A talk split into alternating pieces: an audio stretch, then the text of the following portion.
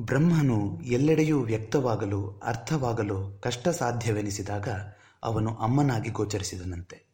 ಸನ್ಯಾಸಿಗೂ ಹೆತ್ತ ತಾಯಿಯೊಂದಿಗಿನ ಸಂಬಂಧ ಕಡಿದು ಹೋಗುವುದಿಲ್ಲ. ತಾಯಿಯೇ ದೇವರು ಎನ್ನುತ್ತದೆ ಲೌಕಿಕ ಜಗತ್ತು. ದೇವರೇ ತಾಯಿ ಎಂದಿದ್ದಾರೆ ಶ್ರೀರಾಮಕೃಷ್ಣರು. ದಿವ್ಯತ್ರಯರೆಂದರೆ ಜಗತ್ತಿನ ಆಧ್ಯಾತ್ಮಿಕ ಕ್ಷೇತ್ರದಲ್ಲಿ ಸುಖ್ಯಾತರಾದ ಭಗವಾನ್ ಶ್ರೀರಾಮಕೃಷ್ಣರು, ಶ್ರೀಮಾತೆ ಶಾರದಾದೇವಿಯವರು ಮತ್ತು ಸ್ವಾಮಿ ವಿವೇಕಾನಂದರು ಶ್ರೇಷ್ಠತಮ ಜೀವನದಿಂದ ಆಧ್ಯಾತ್ಮಿಕ ಜೀವನ ಮೌಲ್ಯಗಳನ್ನು ಶುದ್ಧೀಕರಿಸಿ, ಸ್ಪಷ್ಟೀಕರಿಸಿ, ಪುಷ್ಟೀಕರಿಸಿದವರು.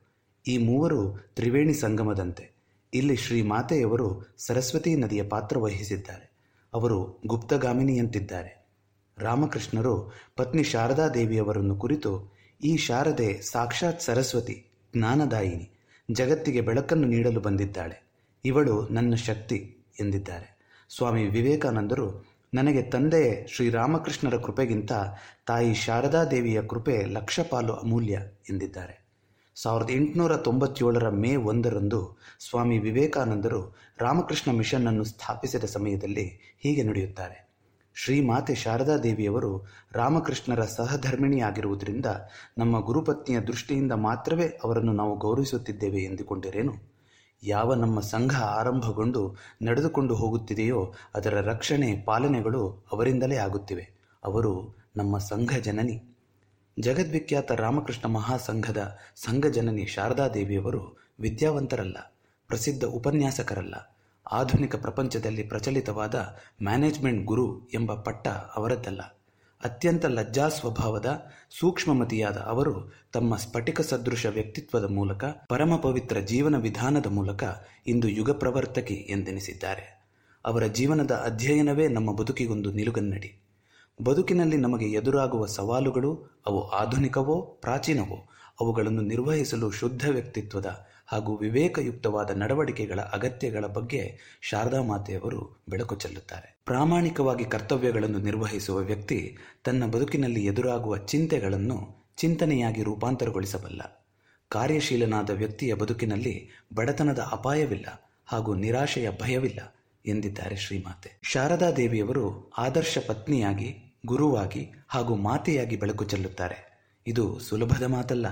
ಜಗತ್ತಿನಲ್ಲಿ ಪತ್ನಿಯಾಗಿ ಯಶಸ್ವಿಯಾದವರು ಅದೆಷ್ಟೋ ಜನ. ಎರಡು ಹೇಳಿಕೆಗಳಲ್ಲಿ ಈ ಮಾತನ್ನು ವಿಮರ್ಶಿಸಲು ಓದುಗರಿಗೆ ಬಿಡುತ್ತೇವೆ. ಫ್ರೆಂಚ್ ಗಾದೆಯೊಂದು ಹೀಗೆ ಹೇಳುತ್ತದೆ. ಸ್ತ್ರೀಯರ ಮುಖ್ಯವಾದ ಆಯುಧ ನಾಲಿಗೆ. ಅದನ್ನು ಅವರು ಎಂದಿಗೂ ತುಕ್ಕು ಹಿಡಿಯದಂತೆ ಎಚ್ಚರ ವಹಿಸುತ್ತಾರೆ. ಗಾಂಧಿ ಹೇಳುತ್ತಾರೆ, ಎಲ್ಲ ಪುರುಷರು ತಮ್ಮ ಪತ್ನಿ ಸಾವಿತ್ರಿಯೇ ಆಗಬೇಕೆಂದು ಅಪೇಕ್ಷಿಸುತ್ತಾರೆ. ಆದರೆ ಅವರು ಬದುಕಿನಲ್ಲಿ ಸತ್ಯವಾನ್ರಾಗಿದ್ದಾರೆಯೇ ಪತಿದೇವ ಶ್ರೀರಾಮಕೃಷ್ಣರು ಬದುಕಿನಲ್ಲಿ ಪರಿಪಾಲಿಸಿದ ಯಾವ ಆದರ್ಶಗಳನ್ನೂ ಶ್ರೀಮಾತೆಯವರು ನಿರ್ಲಕ್ಷಿಸಲಿಲ್ಲ. ಬದಲಾಗಿ ಅವುಗಳನ್ನು ಮತ್ತಷ್ಟು ಉದಾತ್ತೀಕರಿಸಿದರು. ಶ್ರೀಮಂತನೊಬ್ಬ ರಾಮಕೃಷ್ಣರ ಜೀವನ ನಿರ್ವಹಣೆಗೆ ಹತ್ತು ಸಹಸ್ರ ರೂಪಾಯಿಗಳನ್ನು ಕಾಣಿಕೆಯಾಗಿ ನೀಡಬಂದಾಗ ಅವರು ಅದನ್ನು ತಿರಸ್ಕರಿಸಿ, ಶಾರದೆ ಬೇಕಿದ್ದರೆ ನೀನು ನೀಡುವ ಹಣವನ್ನು ಸ್ವೀಕರಿಸಲಿ ಎಂದರು. ಭಕ್ತನು ಈ ವಿಷಯವನ್ನು ಶ್ರೀಮಾತೆಗೆ ತಿಳಿಸಿದಾಗ ಅವರೆನ್ನುತ್ತಾರೆ, ಅದು ಹೇಗೆ ಸಾಧ್ಯವಪ್ಪ? ಯಾವ ಆದರ್ಶದ ವಿಷಯದಲ್ಲಿ ಜಗತ್ತು ನನ್ನ ಪತಿದೇವರನ್ನು ಗೌರವಿಸುತ್ತದೆಯೋ ಆ ಆದರ್ಶಕ್ಕೆ ಚ್ಯುತಿ ಬಾರದಂತೆ ನಡೆದುಕೊಳ್ಳುವುದಷ್ಟೇ ನನ್ನ ಕರ್ತವ್ಯ, ಎಂದರು. ಶಾರದಾ ದೇವಿಯವರ ಜೀವನವು ಸ್ತ್ರೀ ಸಹಜವಾದ ಗುಣಗಳ ಆಧಾರವಾದ ಮೌಲ್ಯಗಳಿಂದ ಕೂಡಿತ್ತು. ಅದು ಲೈಂಗಿಕವಾದ ಅಥವಾ ಅದರ ಆಕರ್ಷಣೆಗಳಿಗೆ ಸಂಬಂಧಪಟ್ಟ ಪ್ರಭೇದಗಳನ್ನು ಮೀರಿತ್ತು.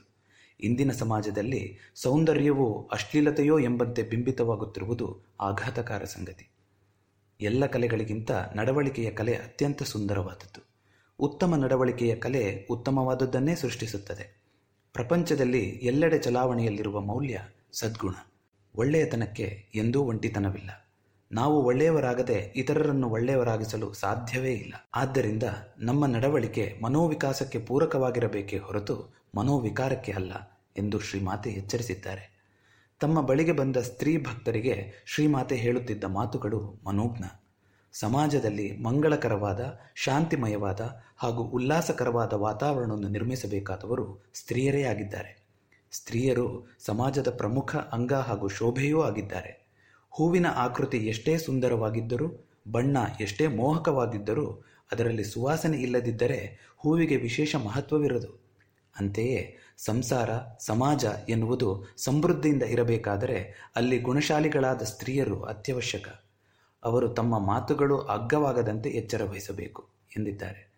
ಜನರಲ್ಲಿ ಅನ್ಯೋನ್ಯತೆ ಹಾಗೂ ಸಹಬಾಳ್ವೆಯ ಅವಶ್ಯಕತೆ ಕುರಿತು ಶ್ರೀಮಾತೆ ಹೇಳಿರುವುದು ಹೀಗೆ.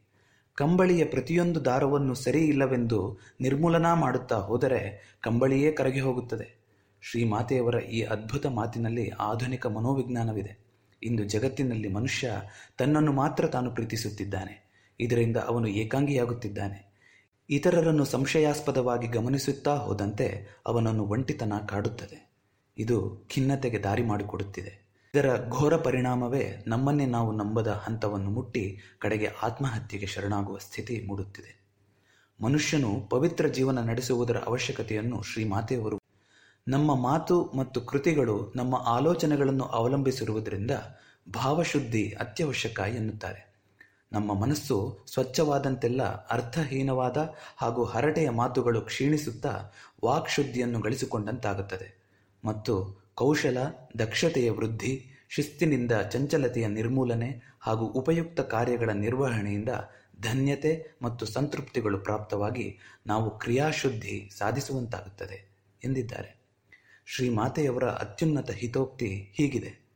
ಮಗು, ನಿನಗೊಂದು ಮಾತು ಹೇಳುತ್ತೇನೆ ಕೇಳು. ನಿನಗೇನಾದರೂ ಶಾಂತಿ ಬೇಕಿದ್ದರೆ ಬೇರೆಯವರಲ್ಲಿ ದೋಷ ಕಾಣಬೇಡ. ಒಂದು ವೇಳೆ ದೋಷವನ್ನು ಕಾಣುವುದಾದರೆ ನಿನ್ನ ದೋಷವನ್ನೇ ನೋಡಿಕೊ. ಇಡೀ ಜಗತ್ತನ್ನೇ ನಿನ್ನದನ್ನಾಗಿ ಮಾಡಿಕೊಳ್ಳುವುದಕ್ಕೆ ಕಲಿತುಕೋ. ನೋಡು, ಪರಕೀಯರು ಎಂಬುವವರು ಯಾರೂ ಇಲ್ಲ. ಈ ಇಡೀ ಜಗತ್ತೇ ನಿನ್ನದು. ಆತ್ಮವತ್ ಸರ್ವಭೂತೇಶು ಎಂದಿದೆ ಋಷಿವಾಣಿ.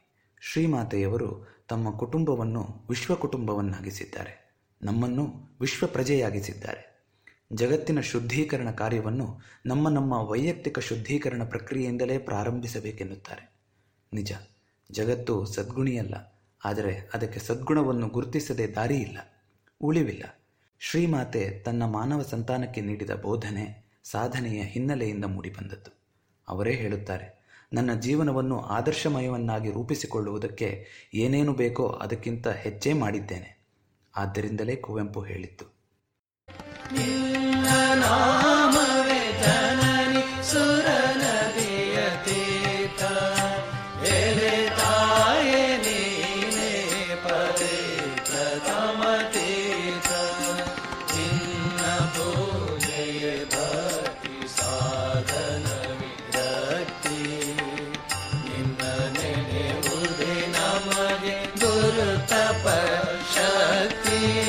ಶ್ರೋತೃಗಳೆಲ್ಲರಿಗೂ ಶ್ರೀಮಾತೆ ಶಾರದಾ ದೇವಿಯವರ ನೂರ ಅರವತ್ತೈದನೇ ಜನ್ಮ ವಸಂತದ ಹಾರ್ದಿಕ ಶುಭಾಶಯಗಳು. ಕೇಳ್ತಾ ಇರಿ ನಲ್ಲಿಕೈ ಪಾಡ್ಕಾಸ್ಟ್ ಇಂತಿ ನಿಮ್ಮ ವಿನಯ್.